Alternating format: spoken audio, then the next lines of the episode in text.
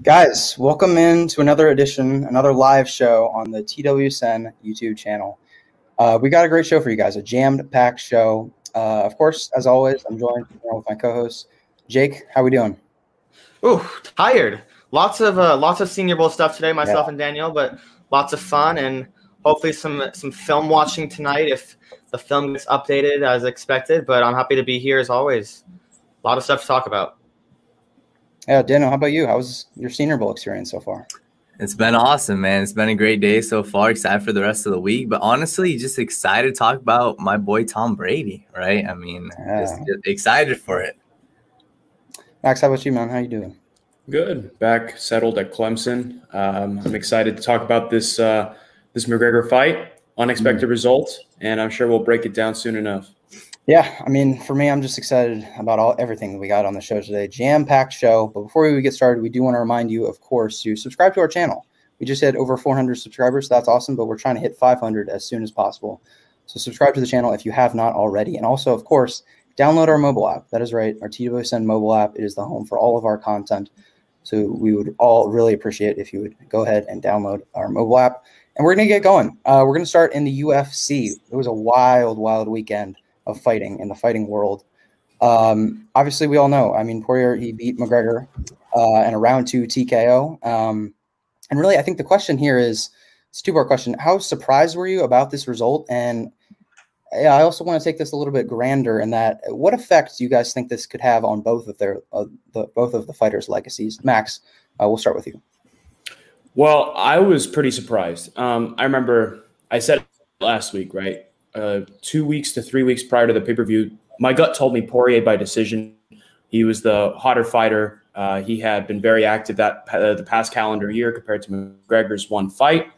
Um, but then, you know, I feel like me and most people bought into the McGregor hype. We saw him wearing the flashy suits, the nice watches, um, you know, doing his thing with the media, and he just seemed like he had an aura of confidence about him that it would, it would be hard to go against in prediction wise. But obviously, we saw what happened. It was a round two knockout by Poirier. Poirier was the more motivated fighter, surprisingly enough. Or was it really surprisingly enough? I mean, look at it. Look at the way that the first fight went between these two. Um, you know, McGregor ended him pretty easily, pretty quickly in the first round. And Poirier was embarrassed. And, and Poirier has been working hard to get to this point, uh, to have a rematch with McGregor and to ultimately, you know, get his revenge. And he did just that in, in, in a fine form. So to answer your question about their fighting legacy, I think Poirier's fighting legacy has already been on the up since the last fight against McGregor. Um, you know, he won the interim title at lightweight. Um, he also, you know, fought a good fight against Khabib. He's dominated, or he's been in a few wars against some really, really marquee guys over the years. Um, and now this knockout uh, against McGregor puts him right back in the lightweight title contention uh, picture. Uh, should Khabib not return, I think he should be fighting for a vacant title against Michael Chandler. I'm sure we'll get into that later on. Um, and for McGregor, he's done everything you need to do in the sport. He's the, he's a double champ, right? He was the first double champ um, in the history of the sport. And I think there's two clear decisions for McGregor here. I think it's either retire, just call it quits, you know, move on. You have a lot of money and maybe just pursue a boxing career because you can make a lot of money doing that. Or I think a good bounce back fight for McGregor would be that trilogy fight against Nate Diaz. This is the perfect time for that fight. I don't think you need to rush into that fight against Poirier. I think Poirier has bigger aspirations, and that is a title fight for a vacant title. Um, and I think, yeah, you know, it, the next fight I see McGregor fighting in should be the trilogy fight against Nate Diaz, or he should just seek out retirement.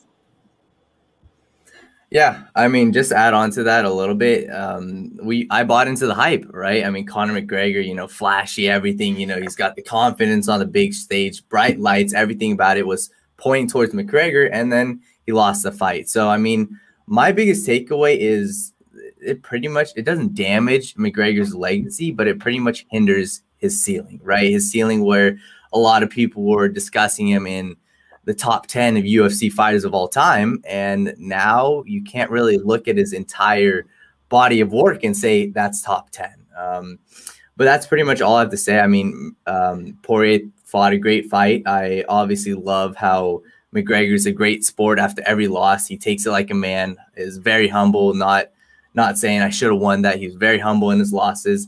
But yeah, I mean, it pretty much just hinders uh, McGregor's ceiling for the rest of his career. Yeah, McGregor's next options, I, I would be surprised if he didn't fight Nate Diaz. Like I would well, I would be surprised if he retired. I think he has at least three fights. He, he has a, he has a couple of fights left on his contract. Um, but I would be certainly surprised if he's not fighting Nate, Nate Diaz next. And, and and you might say to me, well, there's no more hype left with that fight, really, because that the the second fight happened so long ago. And just go look at some of these like videos on, on YouTube, these hype videos for a potential trilogy fight. See the bad blood between the two. They'll it, it will be one of the most hyped up fights in UFC history. It will be a main event, clearly. But as as far as Dustin Poirier goes, yeah, I was surprised because yes, I also fell into the in, into the the motivated Mac trap, like mostly everyone did. But Dustin Poirier is a fighter who is clearly the best in the division, not named Khabib. He is, is the arguably the hottest fighter on the planet outside of Israel Adesanya. He hasn't lost. He's won eight of his last uh, eight of his last ten fights since he lost to McGregor. One of those was a draw, or one of those was a no contest. He, he's arguably the hottest fighter on, on the planet. And anyone who ever fights Conor McGregor, they they always like their their value always goes down just because they're fighting Conor McGregor. And I've never understood what well, I understand why that is. I've never really gotten it and, and I've never agreed with it. Like Dustin Poirier is should not have been that much heavy like of an underdog. He's arguably the better fighter. He probably is the better fighter, as we saw on Saturday night. Dustin Poirier is the, the best fighter in this division. He should be. He's the champion right now. He, in my opinion, he is the champion. He said that after the fight in my eyes, Dustin Poirier is the champion right now. His next fight will be for the title. He, he's going to handpick his opponent, uh, probably Michael Chandler. We'll talk about that later, but he's he's the best in the world right now. Yeah, I mean, speaking of Michael Chandler, that's our next topic. Obviously, we're going to move on to the other big head- headline of the night uh, from UFC 257, and that is, you know, Chandler obviously pretty much decimating Hooker uh, and with a round one TKO. Um, and really, the question here is, how much do you think he proved uh, with this win?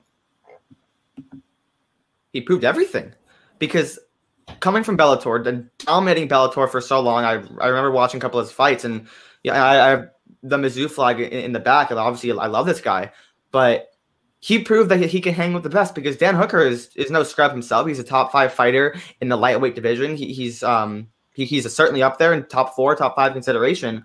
And just just knocking him out and really just just decimating him in your first UFC fight. Dana White said it best in Saturday's presser. He was like, normally most of these guys come in and they show some rust in, in their first fight. And for Michael Chandler, he hasn't even fought in in, uh, in about eight months, so it's it's a pretty long turnaround for him. Just in just for for fighting shape in general, but to come into the UFC, beat one of their top guys, and then call out the entire division, like this guy's a beast, and he's he put the whole division on notice.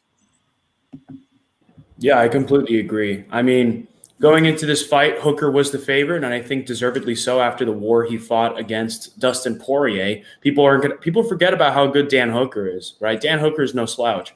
For Michael Chandler to go in there, in my opinion, he's pretty, he was pretty significantly undersized um, against a guy like Dan Hooker, who I've said you know has a pretty pretty um, respectable career track and career record, um, and and just finish him in such a dominating fashion the way that he did speaks a lot to how legit Michael Chandler really is. And and I think he's more than deserving of the title shot against probably Poirier.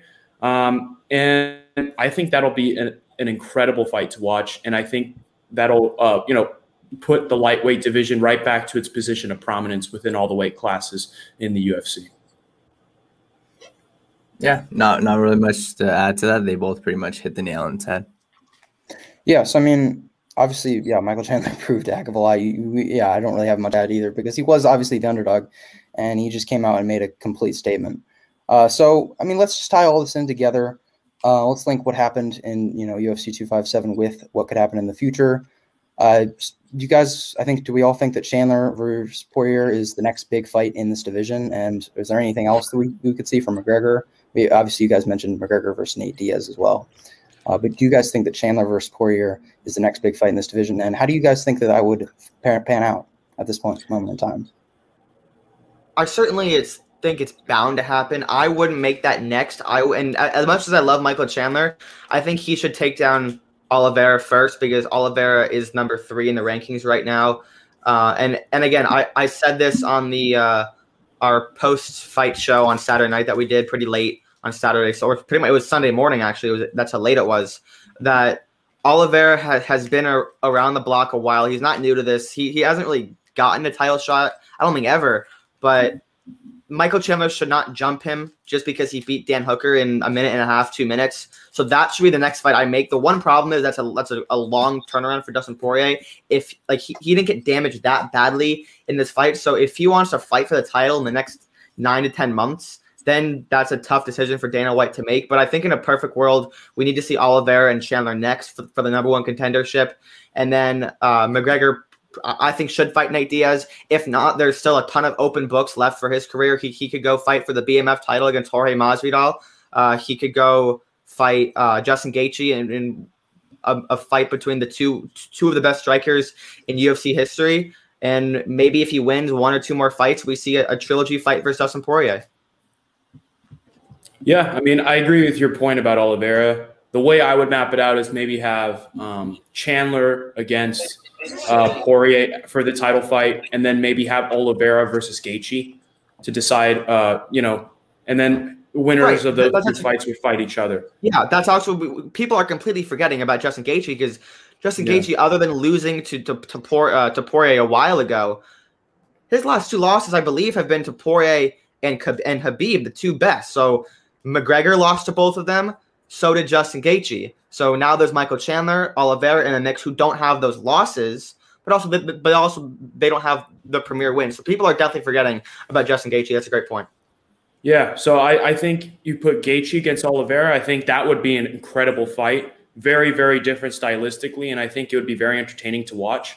Um, and then obviously, I think just just for box office purposes, you got to put in Chandler over Oliveira. I know might not sound right, but I think for box office purposes, it would be the bigger fight.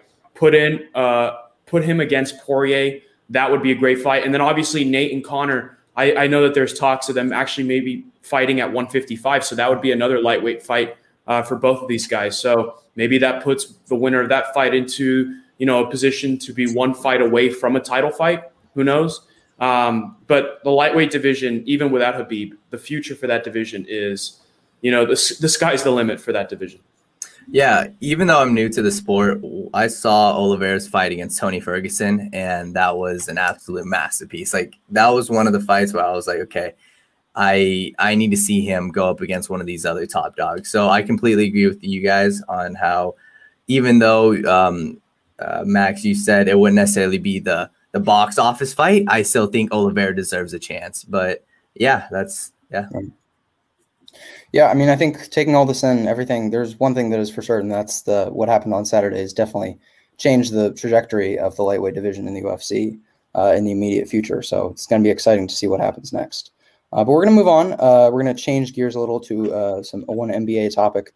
Uh, before I do, uh, we get into that. I would like to say that um, obviously today is a pretty tragic day in the NBA world and just the sports world in general. Obviously, a year ago, Kobe Bryant and his daughter Gigi and of course, seven others uh, tragically passed away um, after that helicopter crash. And so, I think I just want to say that we're all. I think this goes on behalf of all of us. We're all uh, obviously praying and just wishing for the best for all of their families and loved ones uh, that they can get th- move uh, get through this. You know, the tragic events that happened uh, a year ago. And so, rest in peace, uh, Kobe Bryant, Gigi Bryant, and of course, everyone else that passed away.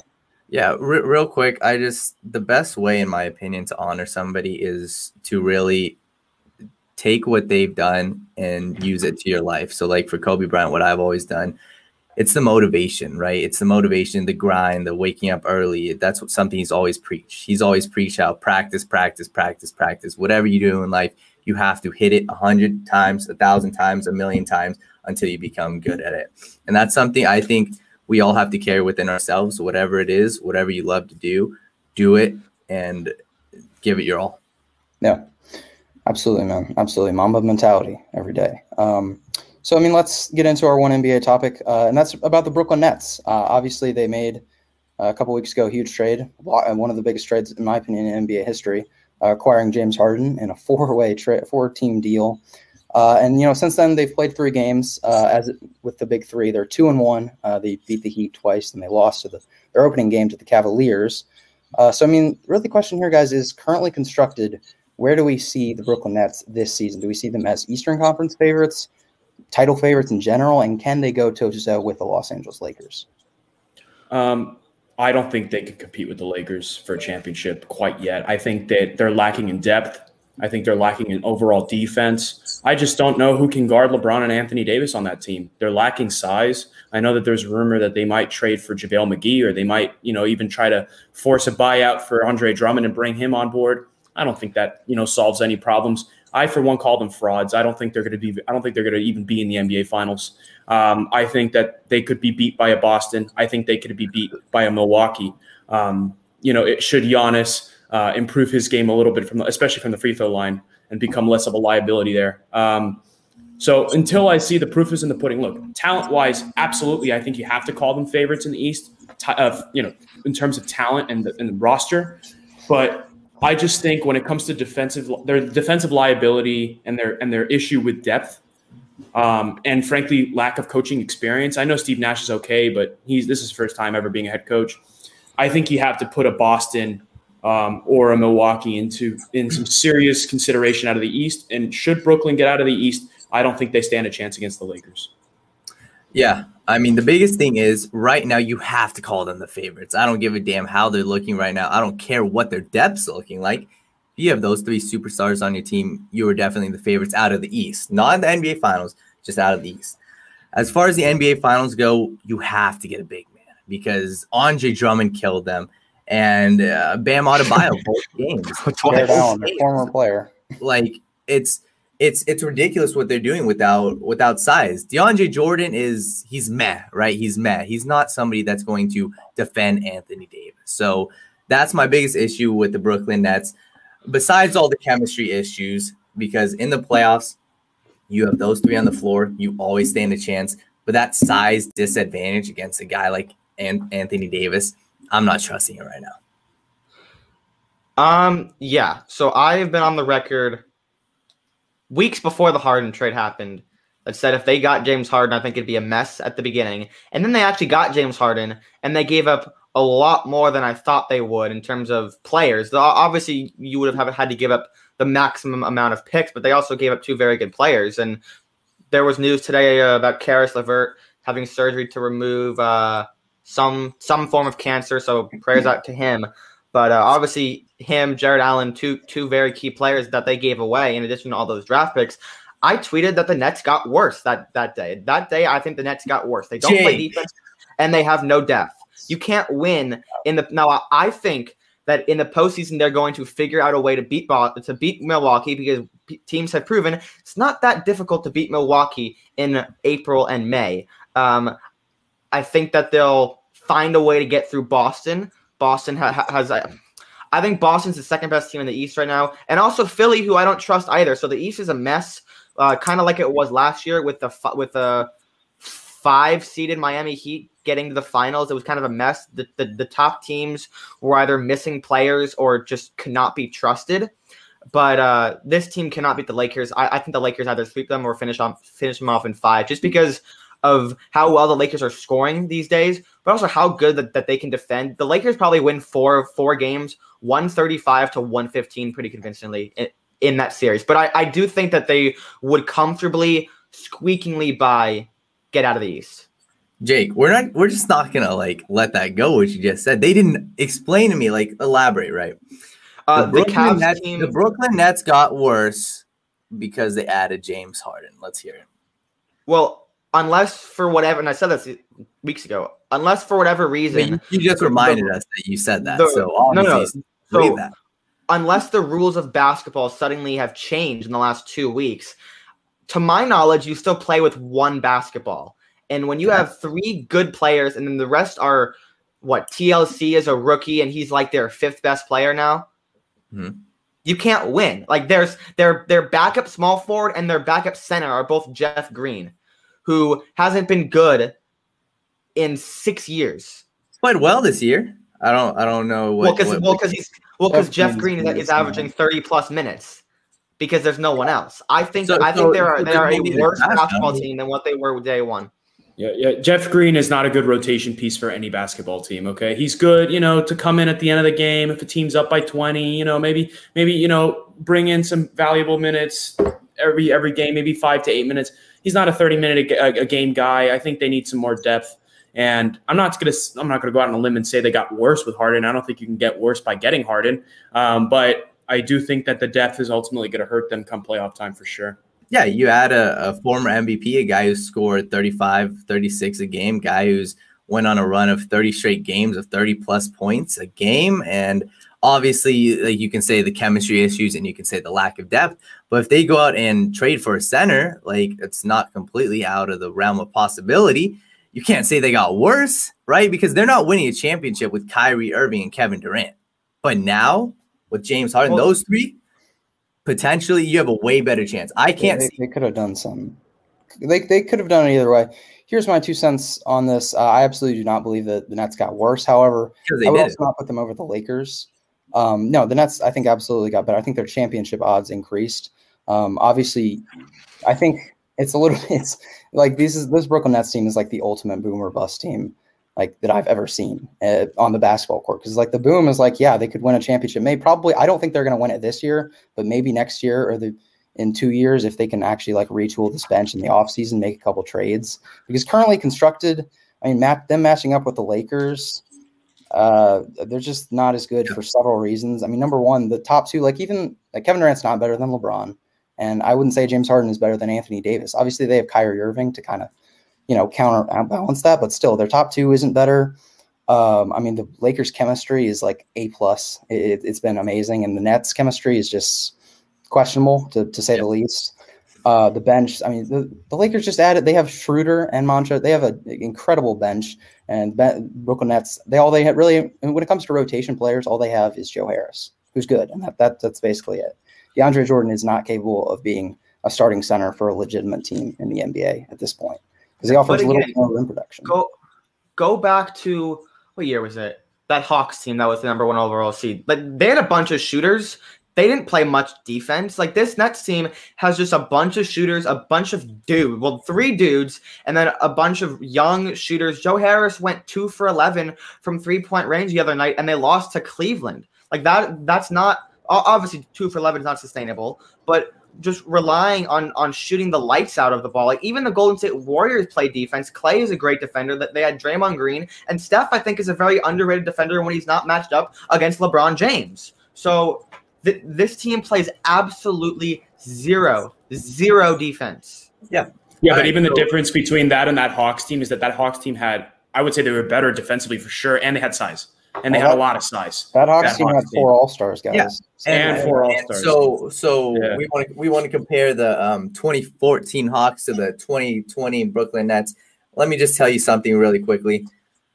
This Nets team has three top 15 players on their team. They have a former MVP, a guy who's and a guy who's one of maybe the best scorer in NBA history, and Kevin Durant. You got Kyrie Irving, who's another top 10 scorer.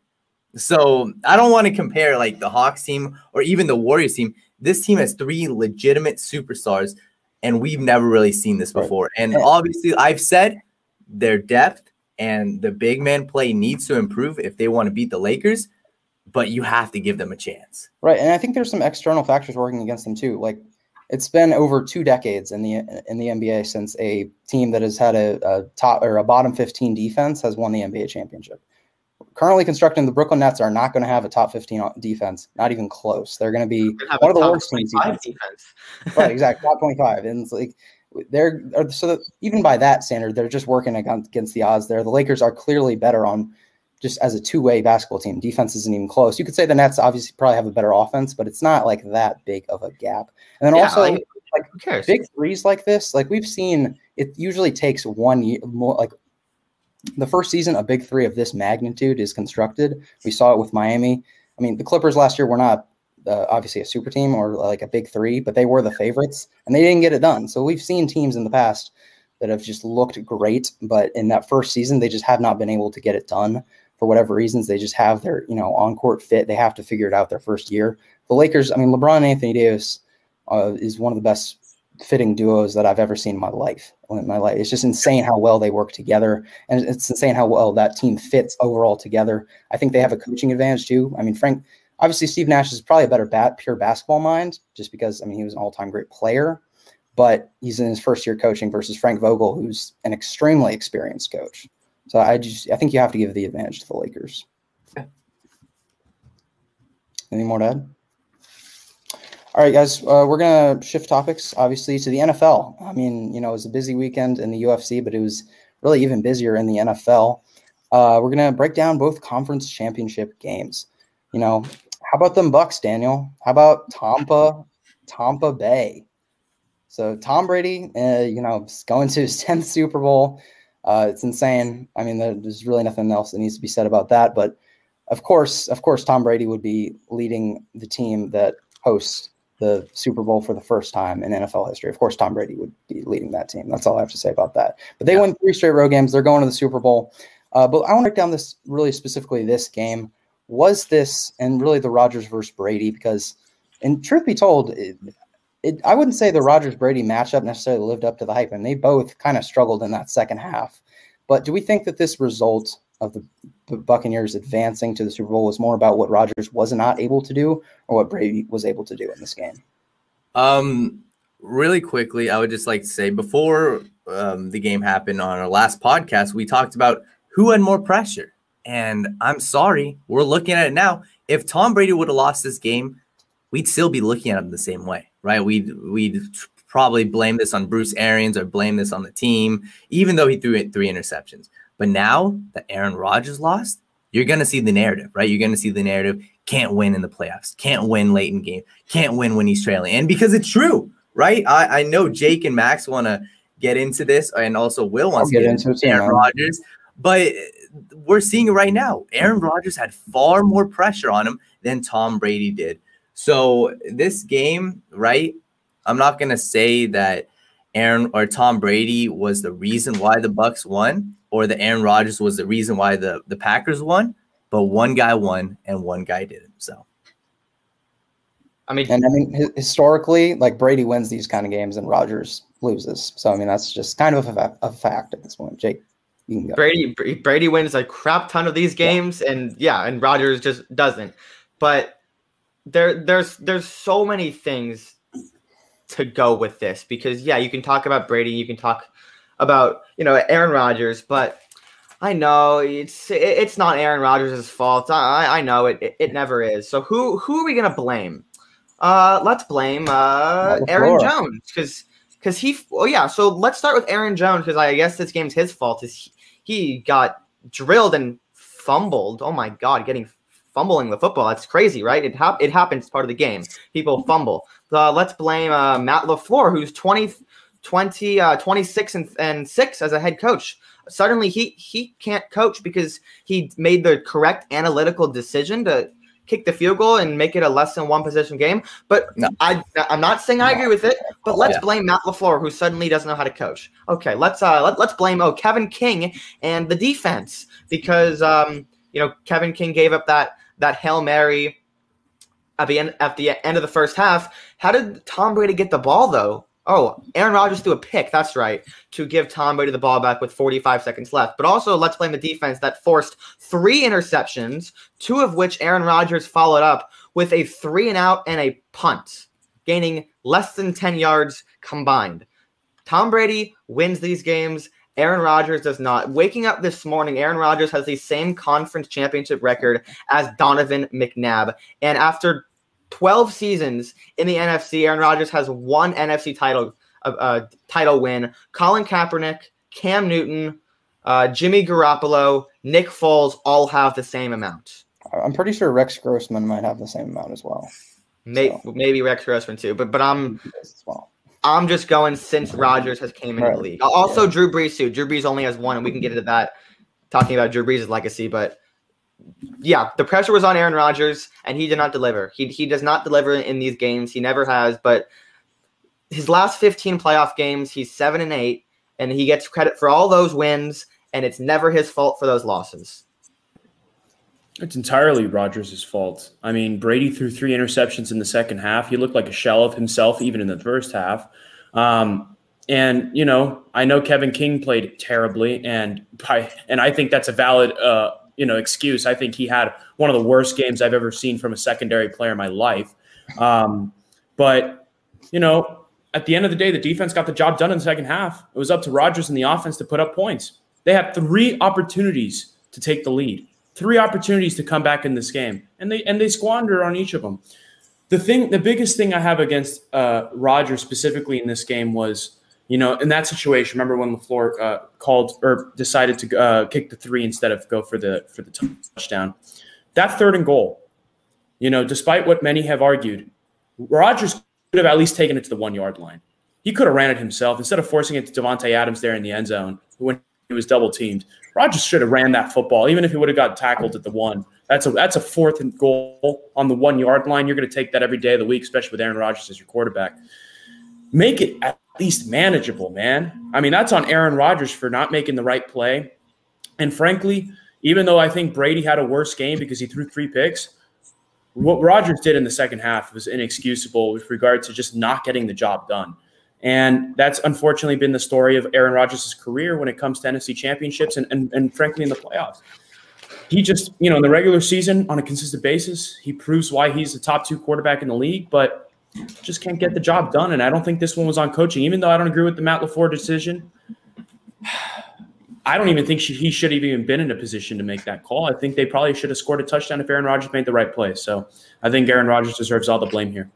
I'm, Can I say uh, one more thing about just the decision? Yeah. I just want to, I just want to say one more thing about the the coaching decision.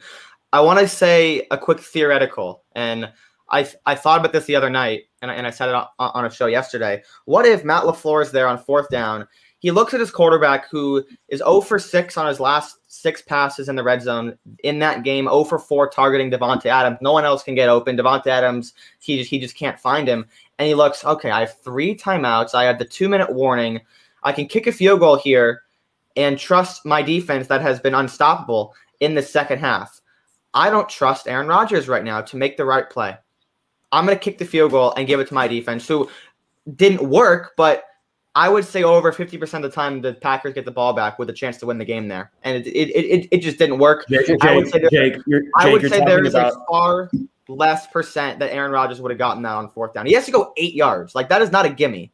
That's a full Jake, play. Jake, yards. you're talking about the league MVP. If if you're not going to trust care. the league MVP, if you're not going to trust the league, I'm not saying it would have succeeded, but I'm saying if you're not going to trust the league MVP to at least go out and win the game, who else are you going to trust, right? It's I understand. It's not, it's not winning the game. That's, that's not winning the game because he still would have had Here's to get the two point conversion. Well, and either way, put him in a, put him in a better position to win is what right. I'm trying to say. Look, Listen. here's the thing. Here's the thing, right? I understand the defense was playing incredibly well, but how sustainable is it? Why would you want to give Brady the ball with that lead, with that time left. I don't care if the defense has been playing well. It's just not a right decision. Listen, I understand analytically, analytically it might have been the right decision. I'm not saying it's the worst decision I've ever seen. I'm, I'm sure there's plenty worse decisions out there. But if you're going to trust someone to go out and at least give you guys a fighting chance, it's the league MVP. Right. Listen, and I mean, I'm I, am i am not going to stand up here for this Rodgers slander. Like, yes, the facts are that he hasn't won late in games, that he can't come back. But the reality is, he's the league MVP. And in this game, you can't tell me that maybe he missed some throws and maybe he couldn't co- convert on third and down on third down.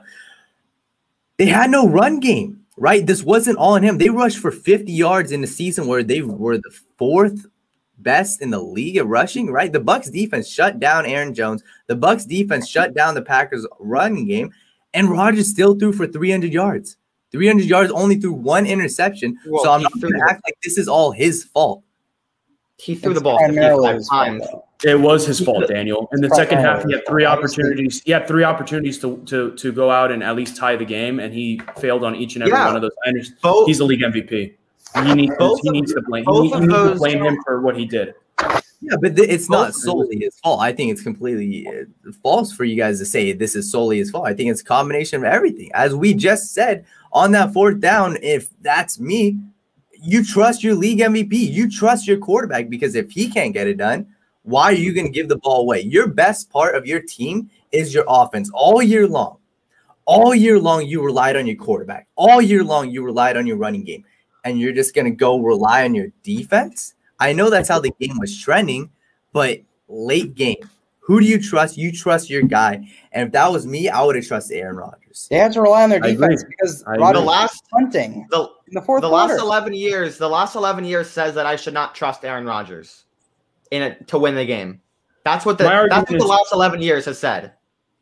my argument is very simple, right? I, I think, look, the Rodgers slander is justified for what he wasn't able to do in that fourth quarter. But I do think, and I agree with you, Daniel, that in that situation, I understand you had to go eight yards and the offense wasn't trending or wasn't doing that well, but you got to trust the league MVP to make a play and at least give you guys a fighting chance. That I agree with.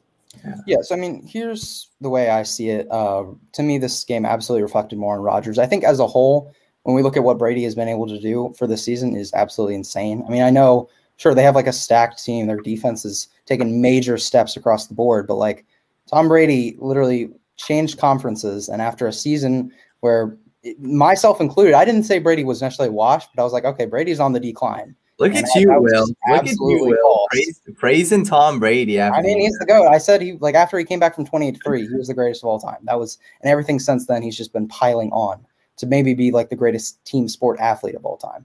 So uh, it's just insane for Brady. is. Yeah, I mean, you probably it's him or Jordan. Him, well, we don't have to mention Jordan or LeBron, but whatever.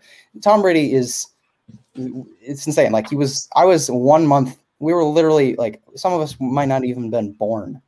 Like people in our age group literally weren't even born at, at the time that Brady went to his first Super Bowl and beat the Rams, and now here we are like in college, and he's still going to Super Bowls. I just think that's insane. But when it comes to Rodgers, I absolutely think that this game specifically was more about Rodgers. I mean, Aaron Rodgers has an over 80% completion percentage in the red zone this year um, for the entire season in his MVP year, and he was two of nine in this game. Two of nine. I believe he was like 0 for 4, 0 for 5 targeting Davante Adams. We already mentioned it. The three points down the stretch that didn't run, you didn't run the ball in. And even if he didn't get to the end zone, he still would have gotten inside the five. And then there's no way that Matt LaFleur is not going to go for it inside the five on fourth down and goal. There's absolutely just no way.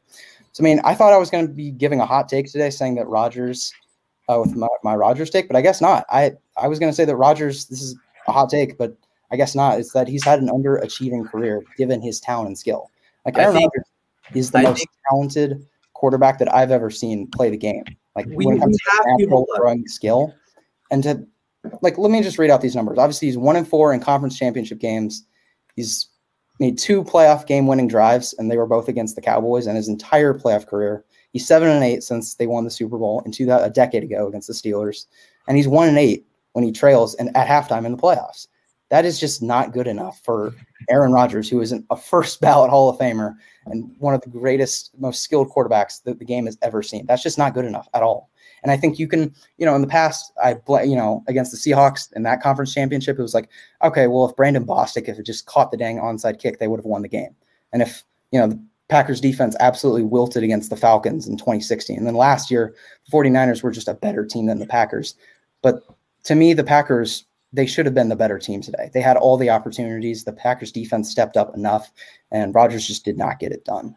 Um, yeah, I mean, just to finish off, I, I agree with you on that because obviously, while I'm not going to blame this one game on him, if you look over the course of his entire career, uh, you have to win games, right? There is no ifs, there's no ands, there's no buts. It's like the same thing with the Saints. You can't blame a ref four straight years in a row. You can't. And Aaron Rodgers, even though he's had a tremendous career, even though he's the league MVP this year, over the course of his career, you have to say it's been underwhelming.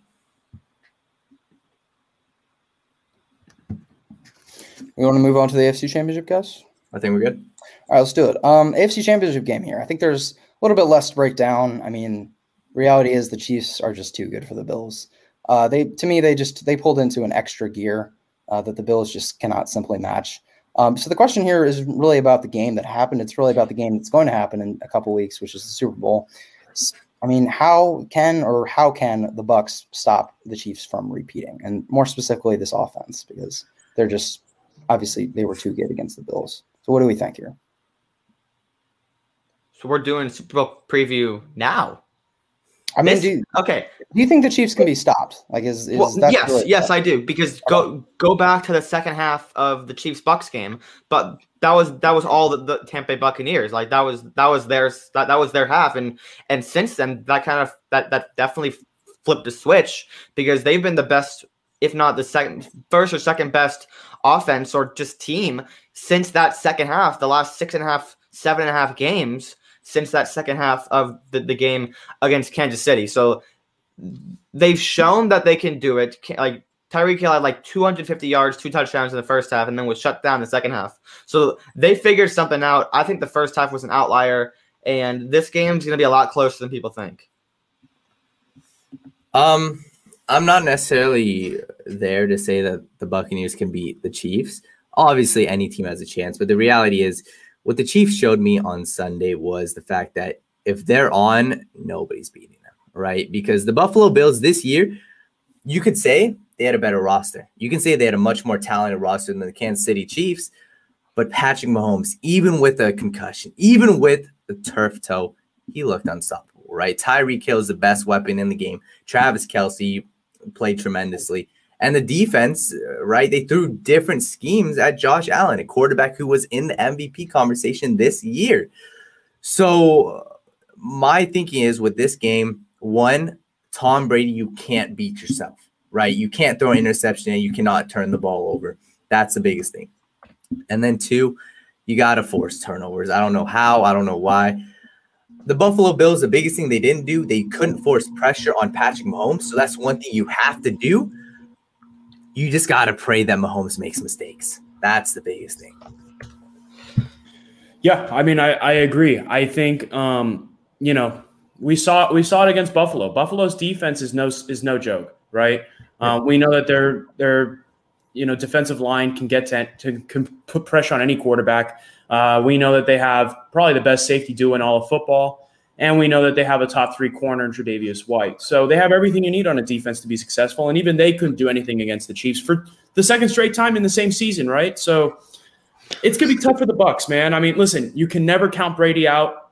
I learned that the hard way by taking the Packers um, last week, but you can never count Brady out.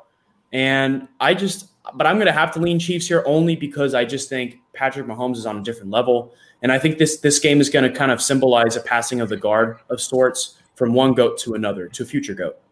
Yeah, and that's another thing. This Super Bowl has the storyline is there, right? We haven't really had a Super. Like, I'm amped up for this because I'm a huge Brady guy, but honestly, like if Patrick Mahomes win this, it's literally symbolizing the changing of the guard. But uh, just to finish off what I was saying, you have to get pressure on Patrick Mahomes. That's been the key to really beating this Chiefs team for the past two years, right? The San Francisco 49ers last year in the Super Bowl, they got pressure on him, and that's why they were close to winning. So you're going to need to get pressure on Patrick Mahomes, make him feel your presence. Like I said, pray that he makes some mistakes. How about this, guys? Uh, and you know, this we're kind of wrapping it up, sort of.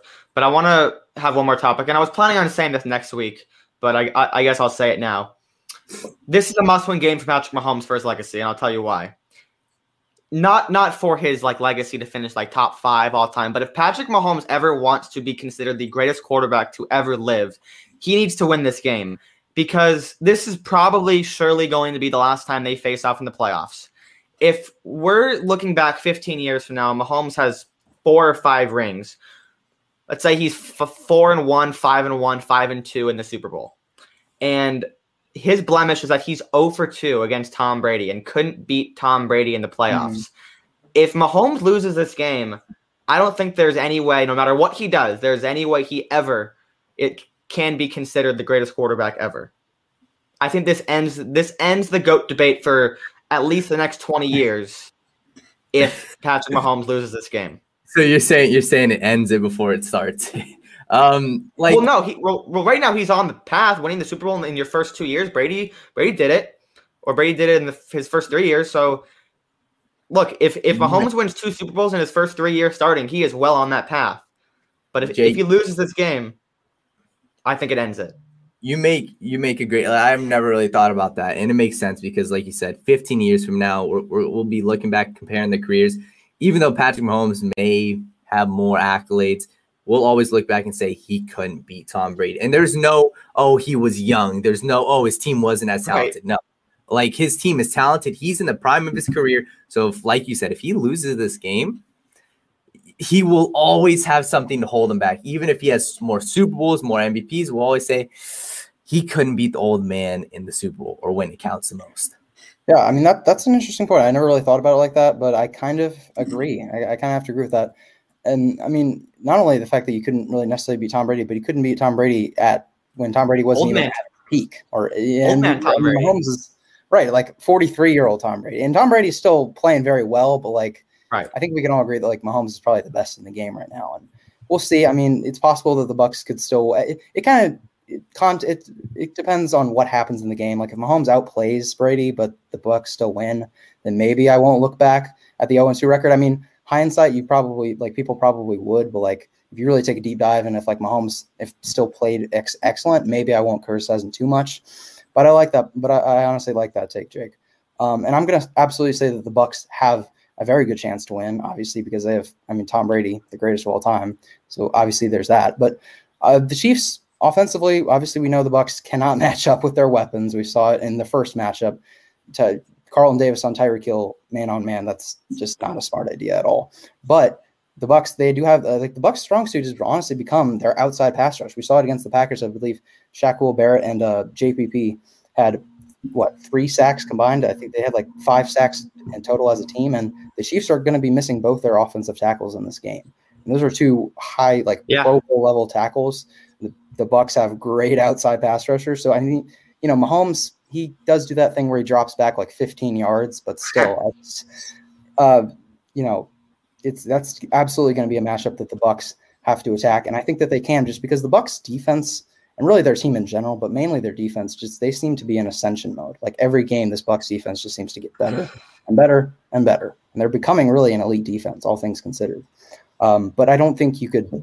I'm probably going to lean towards the Chiefs just because, like I said before, they have that unstoppable gear where it's like on offense when they are clicking on every single level, quarterback, play calling, weapons, everything is clicking at the same time. It's just they simply cannot be stopped with any like no team can stop them. Yeah. No, I, I completely agree. Yeah. I think um, Jake Jake brings up a really interesting argument, and I can totally see it playing out within the next you know ten years should he lose the Super Bowl, uh, Patrick Mahomes. Because even even Will, to your point, even if you know he outplays Tom Brady as I expect he will, um, but still loses the game somehow, yeah. it's tough because you know all history's going to remember is the L. Yeah. You know? So it's going to be tough to to to kind of uh, bounce back from that if you're Patrick Mahomes, but I think they should and will win this game. Right. I think it's going to be, like I said, it's going to be a symbolic passing of the torch from one goat to the next. And uh, and I think it's going to be, a, a, you know what, closer than people think. I think it will really be a competitive game and very fun to watch. Yeah, and I mean, last point here, I, oh, his overall legacy, I don't think would take a hit, but it's really just him becoming the goat, possibly becoming right. like if you compare him just to Tom Brady, it's like, yeah, okay. I mean, he lost twice to him in the playoffs, so it's like it's kind of tough to put him over Brady unless he like wins eight rings or nine rings. You'd have to just outplay. You know, got, I hope. I hope for the sake of the sport that doesn't happen. Yeah, I hope so too. I mean, obviously, Daniel, you think he's going to win less than four, so I. am Sure, you I, think, I, I love that. I love that take. I like that. I think I, I think he's going to finish at four because it's in three years. Okay. I think he'll win two two of the next three, and then after that, it's going to be very hard to build a team around him. So I would say he gets three in his first five years playing, and then he'll get one more in the next 10. 10 years. It's, it's, we, saw that, be, we saw that with Brady too. Same thing with Brady, right? He had well, what, Brady. Brady took a lot of Brady. Well, yes, but but well, yeah, and then Brady started taking the pay cut. So in right. nine years, when Mahomes or ten years, and when Mahomes' contract expires and he's 34 years old, if he wants to take pay cut until he's 40, win two or three more Super Bowls like Tom Brady, then then that that will be the way he gets to he gets to five. He he's not getting to five in the next nine years or ten no. even ten years. He will no. not be at five rings, maybe even four rings by the time that contract expires. And and I think he will play to the end of that contract.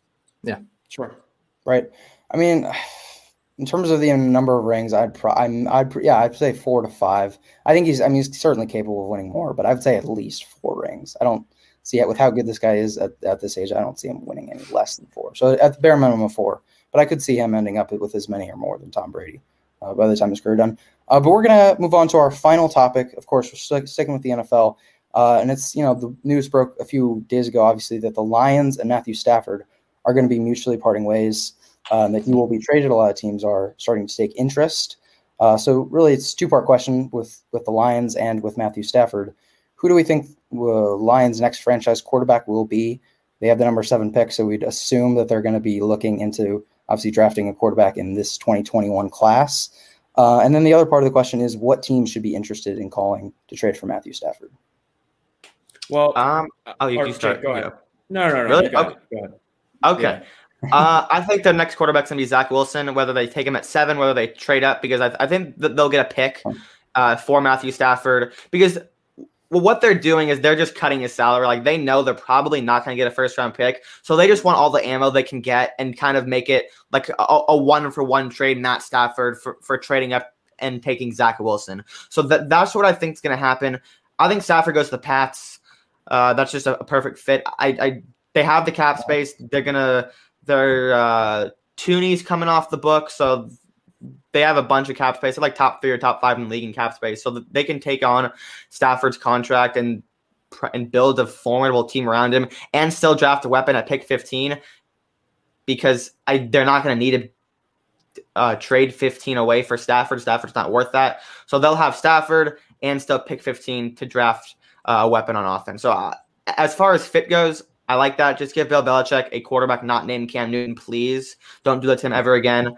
But um, yeah, maybe Steelers, Niners, but I think uh, New England's for perfect fit.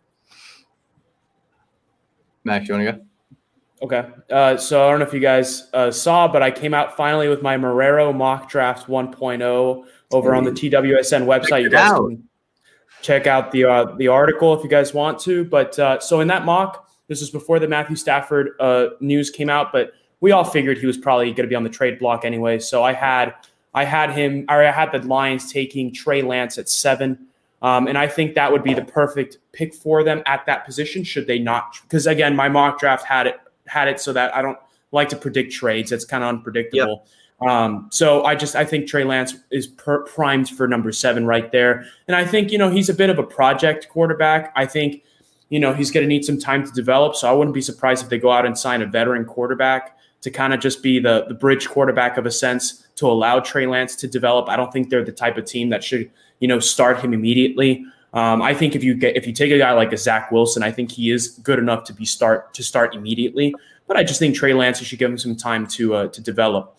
So I think that would that's the quarterback they should go for at that position. Should they not trade? Um, and I think the Colts would be the perfect spot for Stafford because after all of these years of mediocrity and underachieving in the postseason, even when he had Megatron, and I don't even think it was really Stafford's fault. It's just you know it's the Lions, Lions to the Lions. They're they're an underachieving franchise. Put them in a position to succeed. You saw what the Colts did with an aging Philip Rivers, with a Philip Rivers on the last year of his playing career, who was a shell of what he used to be. And even they made it to the playoffs and made it a pretty interesting game against the Bills. Who's to say that Matthew Stafford couldn't make them real title contenders? Is that even fair? Un, like unfair to say? Um, you know, you give him that, give him that offensive line, you give him that those weapons and that running game with that elite defense. I think Stafford is deserving of of being the starting quarterback for the Colts. Yeah, I mean, Jake, like Wilson, the, the Lions. I don't know if it's because Matthew Stafford is somewhat of the same play style, but Wilson's a gunslinger, man. I want to see. I think you throw him right into the fire because you got weapons, right? If Golladay resigns, you got D'Andre Swift there. You got weapons, so throw him into the fire. Start off your new franchise or your with your new head coach and give a, give them Wilson and Max. I really like the Colts of Stafford because the Colts, they have the team, right? They got the defense, the offensive line's legit. Jonathan Taylor's there. Michael Pittman Jr. is going to really make a, I think, a huge splash next year. Stafford could potentially make them not Super Bowl contenders, but can definitely contenders in the AFC. Um, yeah, I like that. And part of the reason I like Wilson to the Lions is because he also lets Justin Fields go to the Panthers. That's been my biggest thing all offseason long. I think Justin Fields to the Panthers after even after we talked to Coach Rhule today. it sounds like the type of quarterback he was describing. Eh, it could be Justin Fields, but I don't know. That's I think Stafford to the Colts can definitely be something something good. Yeah, so I mean, if everything stays pat, I think obviously Trey Lance at this point, and again, you guys obviously know I, am not exactly a draft expert, but it looks like Trey Lance projecting to possibly be that fourth quarterback taken off the board. Is he the fourth best? Maybe not, but it looks like just Lawrence is going to be number one. Fields is probably going to be number two. Zach Wilson three, and Lance just off the current projections. So I mean, Trey Lance. You know, you look at the other teams. The Jets. Will they draft a quarterback? I think they should uh, but it looks like they may not be. So you assume that they don't, then it's really the obviously the Jaguars and the Falcons. So that would leave, and you know, assuming that the Panthers and the Lions they don't trade up and they just stay pat. Obviously, the Lions could have the option of Wilson uh, or Trey Lance. I'd probably go Wilson. I think he's a little bit more pro ready. Like Lance, like you said, is a little bit more of a project, mainly just because he hasn't played like a full season of actual football in a while. Like he obviously had that one showcase game. Uh, so I think obviously you I don't really like the idea of putting Trey Lance just as the starter week one in the NFL after not yeah. having played football in like two years. Uh, I don't think that's a very good situation. uh, but I think Trey Lance would be great. Even I think even Trey Lance could be good going to the Panthers just because mm-hmm. you know can just be the backup, uh, or the, even the Falcons because he could just be a backup to a Matt Ryan or a Teddy Bridgewater kind of guy. Um, so obviously the or the Lions they're going to draft a franchise quarterback this year, uh, and they're obviously going to get that rebuild going. I got I got one thing I want to say. I don't know why it just right. hit me just now. So assuming they take Trey Lance at seven, why not Mitchell Trubisky as the bridge quarterback for the Lions? I think that would be it's a weird fit, but hear me out. I don't think Trubisky's going back to the Bears. A lot of teams are going to be trying to trade. They're either going to be drafting quarterbacks. The ones that are needy for quarterbacks are either going to be drafting or they're going to be trying to move for an Aaron Rodgers. Well, I don't think Aaron Rodgers is on the market, but a Deshaun Watson, a Stafford, one of these guys could be the Bears even. I, I just, I, and that leaves Trubisky in a weird spot. Is Trubisky a backup quarterback? Or is Trubisky a starting quarterback for a decent team? Or is he just the definition of a bridge quarterback? I think he's the definition of a bridge quarterback. I think he's good enough to start on a team that isn't really looking to contend immediately, but is trying to develop a young guy and I think Trubisky would be the perfect fit for for the Lions. Um, he has familiarity in that division. Um, I just think it's a good situation, and you know, especially if you take a Trey Lance at seven, like you know, Will and I have mentioned, I don't think it's a good idea to start him day one. I don't think he's ready to start day one. Um, and I think Trubisky would be decent enough to at least win a few games. Obviously, they're going to be rebuilding regardless of who the quarterback is, but I don't know. I just thought of that. I, I know it may not happen, but I don't know why that thought popped into my head. I mean, I, I like the idea, uh, but here's my thinking with that with that uh, theory. The Bears and the Lions, if they made a trade, uh, Trubisky going to the Lions, and then obviously Matthew Stafford going to the Bears, and obviously like picks and other stuff involved, but com- comes to players just exchanging their quarterbacks. Um, I don't know if I really see the Lions wanting to trade Matthew Stafford, their longtime franchise quarterback, to a division rival. I just yeah. I don't know if I really want to. I mean, I understand the the thinking of you know what the Bears need, and that makes perfect sense. But I just don't know if I see the Lions being willing to but trade. He's isn't he a free agent, Trubisky? They didn't take up his fifth year. I believe he's a free agent this year. Oh, that's why I say that. That's okay, why I'm saying because okay. obviously I don't think I thought no, no, no, because because I agree with you. I think if it was a trade, they wouldn't agree. Yeah, to that. yeah, yeah. Okay. But um, but I think as no, a free agent, that could be a decent signing. Trubisky is a free agent next year. He has one more year left on his contract. Does he? Are you sure? His his fourth year. This is year. Wait. Oh, this is year four, isn't it? Oh, they didn't pick yeah. up the option. Yeah, he's a free agent. I believe he's a free agent. Yeah. Yeah. All right.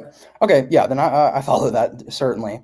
Uh, so yeah, a couple other teams that I just you know kind of thought of. I mean, the 49ers. Like I had Jimmy Garoppolo, I don't know if they're really I don't know if Kyle Shanahan and, and the 49ers are like completely sold on sticking with Jimmy Garoppolo long term.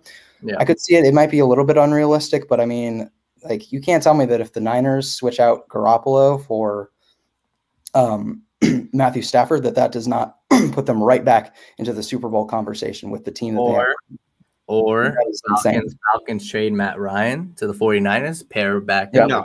Shannon, potentially. Oh, they did pick up his option. No, he's a he's under wait. What? Jake they did pick up. Uh, they did not pick up. I, they did not pick up his fifth year option. He's a free agent. He's a under free agent in 2020. Oh, this is 2021. 2021. Yeah. Okay. Yeah. I mean, it's confusing. I know. I had to do research as well, Oh, real quick. yeah, just, just to wrap it up, I guess it's pretty much sold that the Lions are going to draft the quarterback this year. Whether it's Wilson, Fields, or Lance, they're going to draft the quarterback, get rid of Stafford, and hopefully get a pick or two back. Yeah, and I mean, wha- honestly, when it comes to Matthew Stafford, Washington football team, the Broncos. Football Uh, team, man, football that team- would be a scary team. Yeah, I mean, with a like Matthew Stafford with an actual running back and a Terry McLaurin, that's an a, That team's amazing ready. defense. That team's ready to compete right now. Their Oh, yeah, defense, would- that team would win the NL or the NFC East, obviously. Oh, that's for sure. Yeah, I would agree with that. But yeah. Actually, unless unless Dallas, people are sleeping on Dan, the Dan Quinn hiring for Dallas.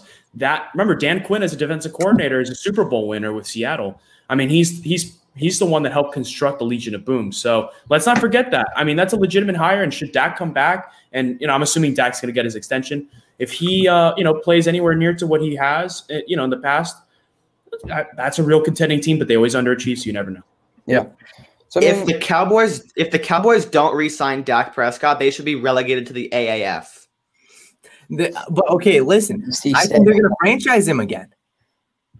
I think. I Well, think because you that's can do it twice. If Dak if Dak if, if Dak Prescott is not playing in a Cowboys uniform next year, and hopefully he comes back for Week One, I, th- I think he'll be fine. The Cowboys should be relegated to the AAF if they if they are without if if they have to play on different quarterback next season than Dak Prescott. That's the guy for that franchise. He's a winner. all I'm going to say is, Wait, if- Why? would- Wait, hold on. No, I'll, I'll say. yeah, it. all I'm going to say is, if we wanted to talk about Dak, we could we could talk about Dak and the Cowboys for like half an hour. Uh, if we really wanted to, but we're not going to do that, guys. Um, that's going to do it for us uh, on today's show. It was a great show. Had a lot to talk about. Um, So much stuff happened uh, last weekend in the sports world. Obviously, thank you so much for joining us. Uh, of course, follow all our social medias, our Instagram, and then uh, and our Twitter, and of, of course, follow all of our personal social medias as well. I mean, all these guys, uh, you know, Max, Daniel, and Jake, they've all made their mock drafts. Um, I haven't done a mock draft. Maybe I should get in on the action on this, and it sounds pretty fun. Uh, so, of course, you know, re- read all those mock draft articles. They're all pretty unique, I would say. Um, they're definitely worth a read. Of course, download our mobile app and subscribe to our YouTube channel. If you really like what we're doing here, be a part of it. And we appreciate the support